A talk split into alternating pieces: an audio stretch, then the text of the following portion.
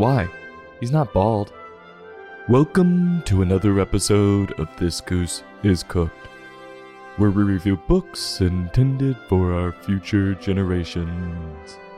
Today's book, A Good Day for a Hat, by T. Nate Fuller, illustrated by Rob Hodgson, published by Abrams Appleseed.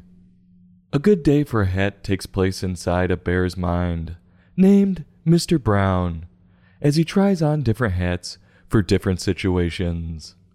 Stuck trying to be prepared for everything, Mr. Brown ends up running late to meet up with a friend. Will this bear have the right hat to see his friend? You know what to do. Grab a hat and come along. Our main character, Mr. Brown, immediately slaps you in the face with the title of the book by stating it as a matter of fact.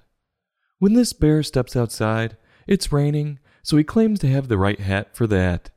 He puts on a big yellow hat. It could be a rain hat or a sombrero. I can't tell.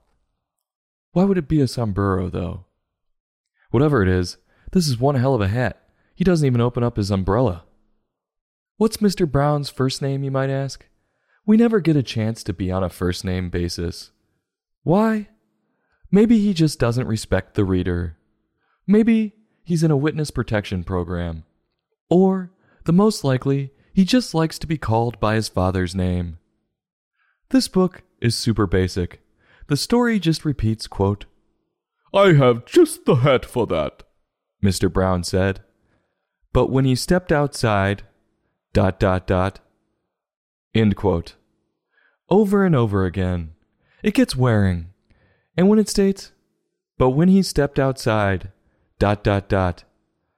Every single time, he's already outside. It's very frustrating. How do you step outside when you're already outside? It makes no sense. Well, the rain turns to snow, and Mr. Brown has a hat for it. But the weather clears up remarkably fast, and a band is walking by. He puts on his band hat and joins in. So is he in the band and just forgot? Or is he a kooky fan who's trying to sneak his way in? Either way, it doesn't look good for this bear. The book takes a turn to the fantastical when the bear steps outside and he sees a whole bunch of magical bunnies. He pulls out his magician's hat, which doesn't solve his bunny problem at all. And it's starting to become clear Mr. Brown believes he needs a hat for every situation. He's a bear. He doesn't need a hat. He has fur all over his body. A visor? Maybe. But a hat? No. Unless he's bald. Then he's doing a great job of covering it up. I guess I'm not a bald, and I still have hats, but the only time I use them is on a bad hair day, which doesn't happen often. Maybe he just thinks all these events will throw off his flow. Moving on, somehow this bear's house completely changes and there's a rodeo in his front yard. Mr. Brown doesn't seem to think anything's wrong, which makes me wonder is Mr. Brown a microdoser and he took a little too much this morning? And that's how he's continually walking outside when he's already outside. He's walking into different realms of his mind.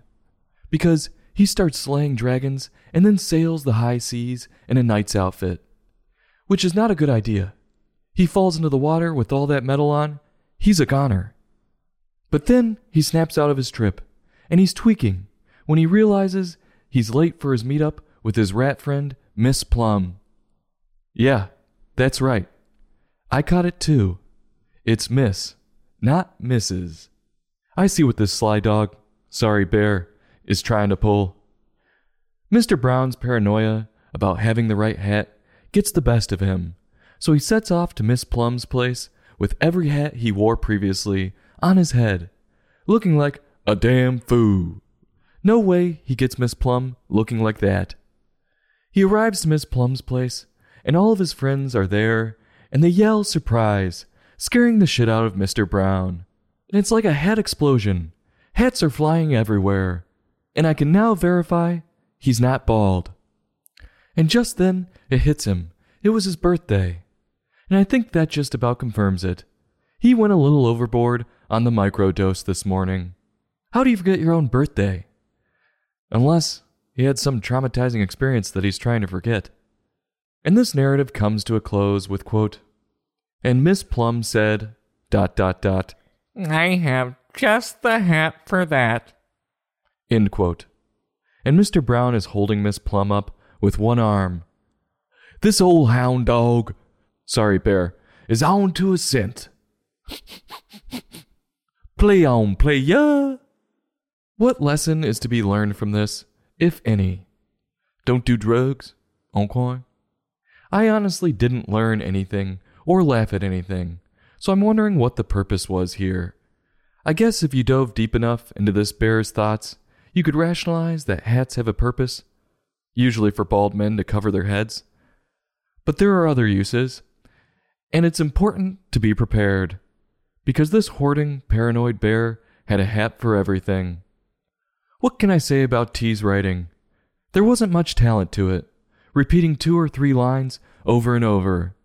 Repetition can be a great tool in many stories, when done correctly, for setting up expectations or giving the reader an interactive experience. In this case, it wasn't. T made it last too long, and it was way too predictable. Not to mention, a lot of it didn't make sense, and it didn't even match up with the pictures.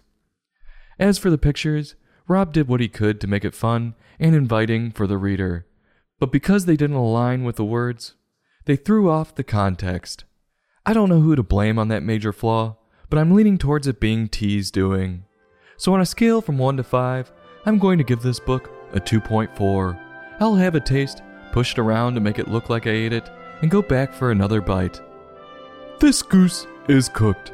Join us next time for another in depth book review.